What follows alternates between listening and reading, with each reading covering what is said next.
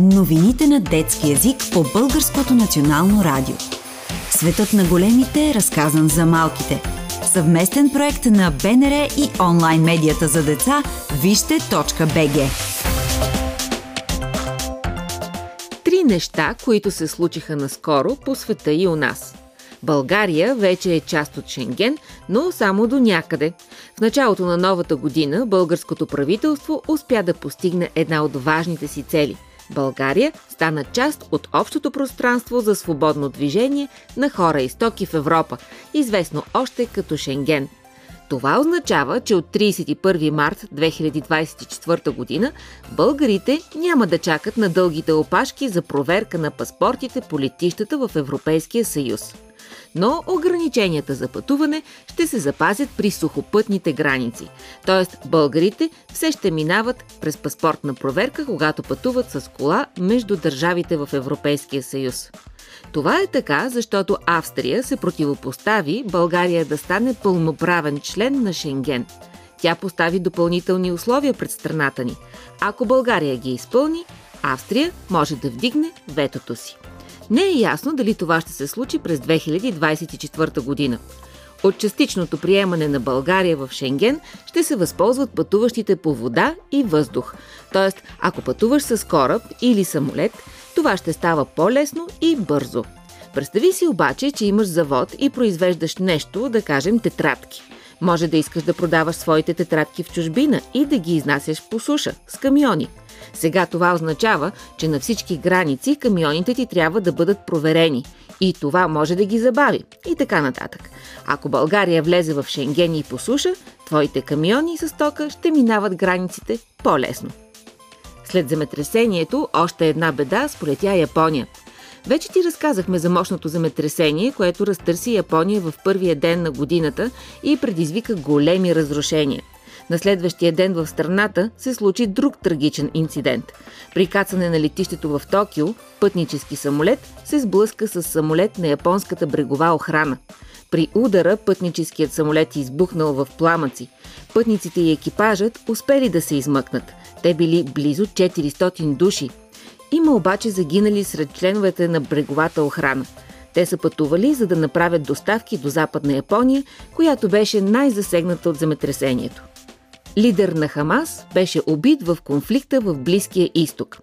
Войната между Израел и групировката Хамас, която управлява ивицата Газа, достигна до съседен Ливан.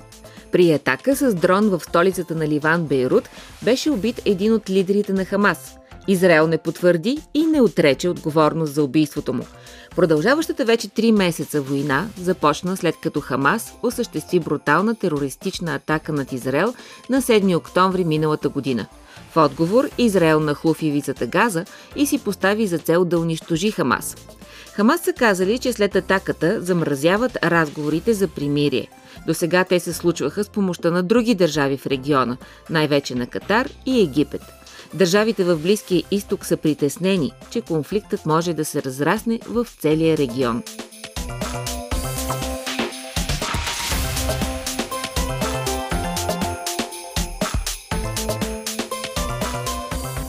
Какво е образование чрез развиване на умения?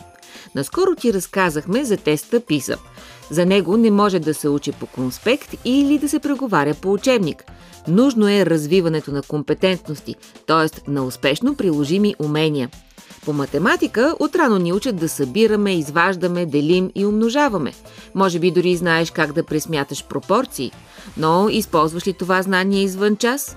Ако в магазина има буркан течен шоколад от седемстотин грама за седем деветдесет и девет и друг от четиристотин грама за пет деветдесет и девет, разбираш ли бързо кой е по-изгоден? Ако отидеш с машина на времето в Древен Египет, можеш ли да използваш наученото в част по история, за да се ориентираш наоколо?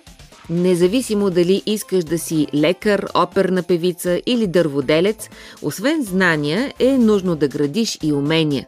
Днес в Европейския съюз и по света развиването на компетентности е все по-важна част от доброто образование.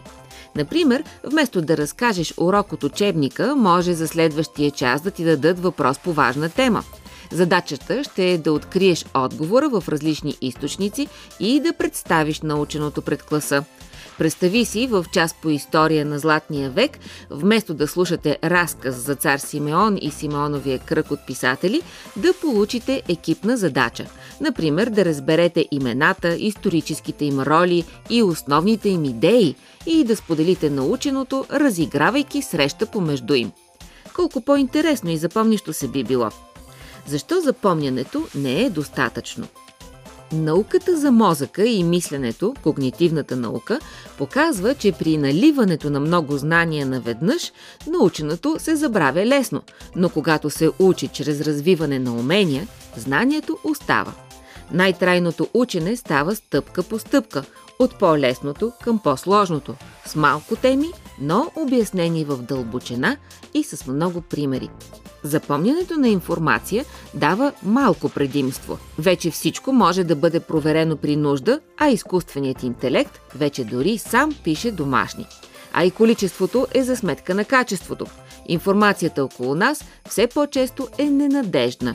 Все по-важни за доброто образование са уменията за критично мислене, отсяване на конспирации и некачествени източници, извличане на изводи, разбиране в дълбочина, анализиране и прилагане на знания. Уменията ти дават по-широки възможности извън темата на наученото. Дори никога да не използваш формулата ХИКС, винаги ще са ти полезни научното мислене и подход, да задаваш въпроси и да проверяваш доказателствата, кои отговори са по-надежни от други.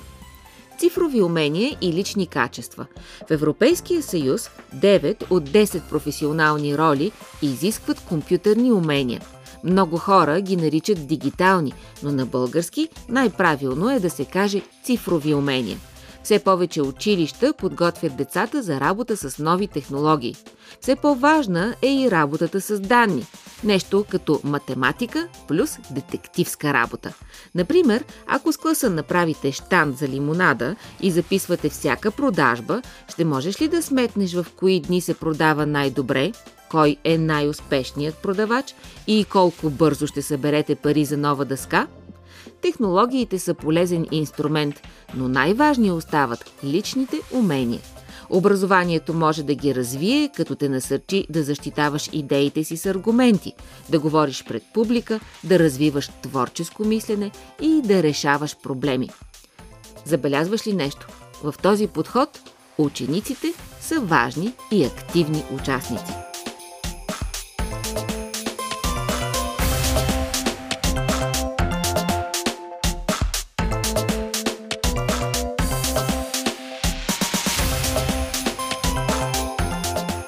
Правилните въпроси и новите методи могат да доведат до нови открития. Ето две такива отскоро. Таралежи без бодли. Когато си помислим за таралежи, дори и за симпатични мини таралежи, винаги имаме едно на ум, нали? Все пак имат бодли. Това е така, защото по нашите ширини се срещат бодливи таралежи. Има обаче и едни техни братовчеди, които пак са част от семейство таралежови, но нямат бодли и обитават други територии. Това са представителите на подсемейството на гимнурите. Техните бодли са меки и приличат по-скоро на груба козина, отколкото на бодли, а самите животни изглеждат като полски мишки с доста дълга муцуна. Самите гимнури също имат разновидности. Както при семейство коткови има различни подсемейства, а те си имат различни видове, например домашна котка, рис, пума, сервал, лъв и така нататък, така и при таралежите без бодли има различни видове. До сега са били известни само два такива вида, които са доста редки и се срещат само в югоизточната част на Азия. Наскоро обаче са открили цели пет нови вида таралежи без бодли. Интересното е, че откритието не е свързано с наблюдение на нови животни в дивата природа, а е резултат от едни нови генетични изследвания на стари музейни експонати.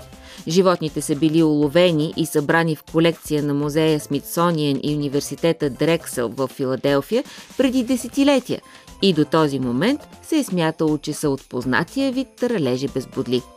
Големите музеи чакат много изненади. Това, което е изложено пред посетителите, е само малка част от големите им архиви. Понякога може да минат години, докато някой изследовател зададе правилните въпроси или използва нов метод, който да им помогне да нареди пъзела и да разбере с какво разполага. А ето и още едно скорошно откритие, благодарение на случайността и на развиването на технологиите. Как един баща и шестгодишната му дъщеря отишли за риба, а намерили потънал кораб. Тим Уолък и шестгодишната му дъщеря Хенли отишли за риба в езерото Мичиган в САЩ. Качили се на лодката си и навлезли навътре. Лодката им имала сонар – устройство, което с помощта на ултразвук открива какво има във водата.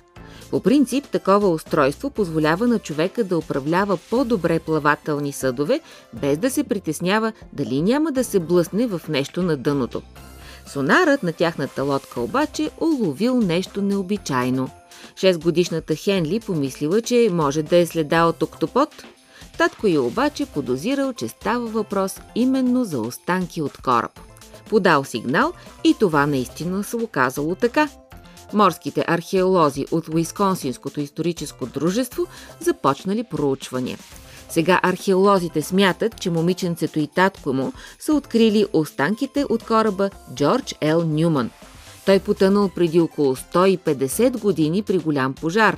Околните гори пламнали, пушекът бил толкова гъст, че екипажът на кораба не виждал къде отива. Накрая пазачът на местния фар спасил моряците, но за кораба нищо не можело да се направи. Той потънал и останал на дъното до днес, докато не бил намерен от Тим и Хенли. Не е лошо за една семейна риболовна експедиция.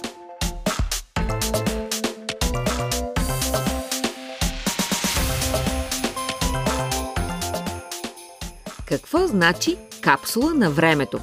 Към края на две хиляди двадесет и трета година светът си припомняше какви големи политически събития са го разтърсили, какво ново е постигнала науката, какви нови технологии променят начина ни на живот, какво се случва с климата, кои са книгите, филмите, музикалните албуми на годината.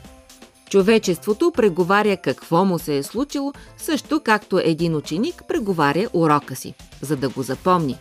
Понякога хората събират различни предмети, които според тях ще им помогнат да запомнят по-добре своето настояще и се опитват да ги запазят по някакъв начин. Например, могат да ги сложат в кутия и да я заровят в земята или да ги затворят в нещо, което дълго време няма да бъде отваряно. Това се нарича капсула на времето. Една от най-старите е в Бостън. Създадена е още през хиляда седемстотин четиридесет и втора година. Представлява кух метален ветропоказател под формата на скакалец. Вътре има монети и книжа. През двадесети век модата на капсулите на времето се разраства с пълна сила. Хората мислят много за бъдещето и си мечтаят как да общуват с него. Интересното е, че в различни страни си представят бъдещето различно.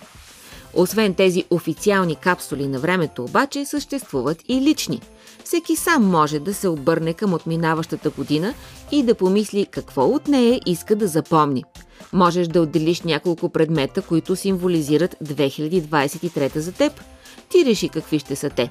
Мидичка от плажа, последния лист от изписана тетрадка, там където много деца играят на морски шах с приятели, пишат си нещо с другачето почин или просто си драскат. Рецепта за любим семейен сладкиш, някаква смешна случка, която те е забавлявала. Може би израз, който често сте повтаряли в твоето семейство. Твоя снимка как играеш на любимата си игра, ще трябва да я разпечаташ. А може и да си направиш саундтрак с любимите песни на тази година. Опитай се да направиш своя капсула на времето за две хиляди двадесет и трета година. Няма нужда да я заравеш земята, просто я прибери в една кутия и помоли родителите си да я скътат някъде. Така след време ще можеш да се върнеш в една година от своето детство. Хубаво, нали?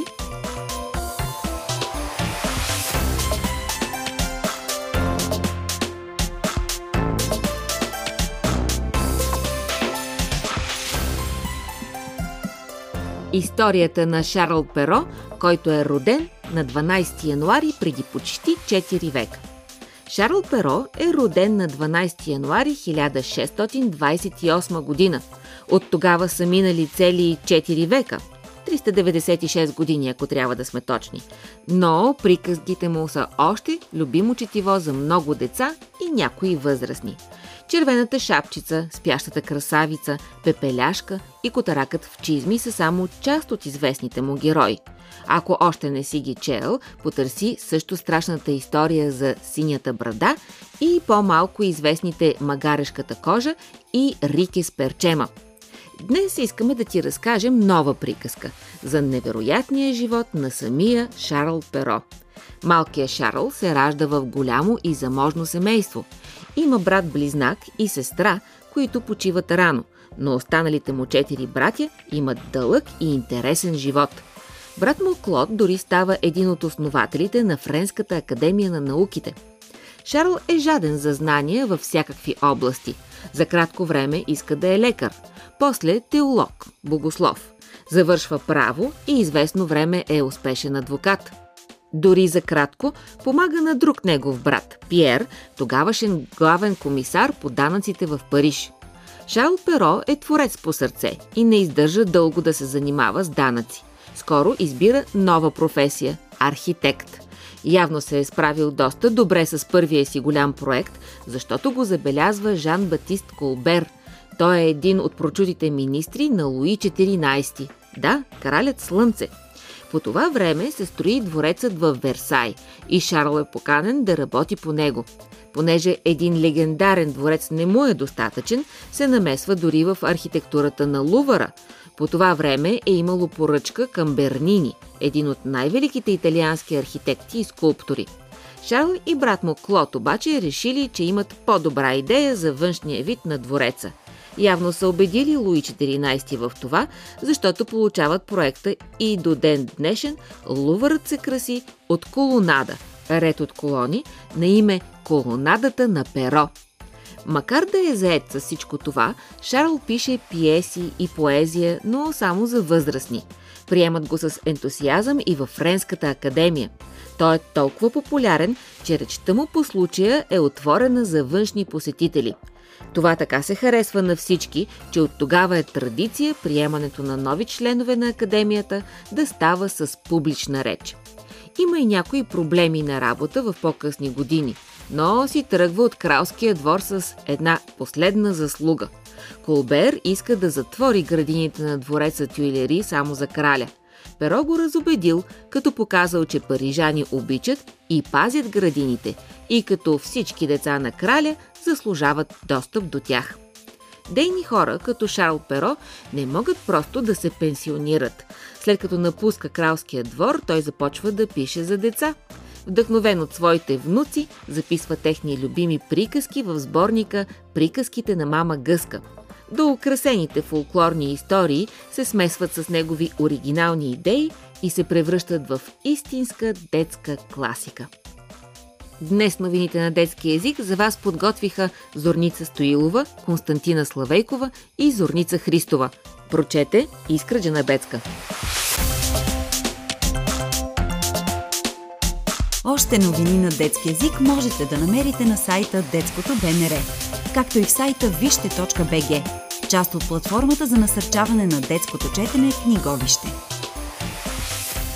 Вие слушахте едно съвместно предаване на Българското национално радио и фондация Гутенберг три точка нула.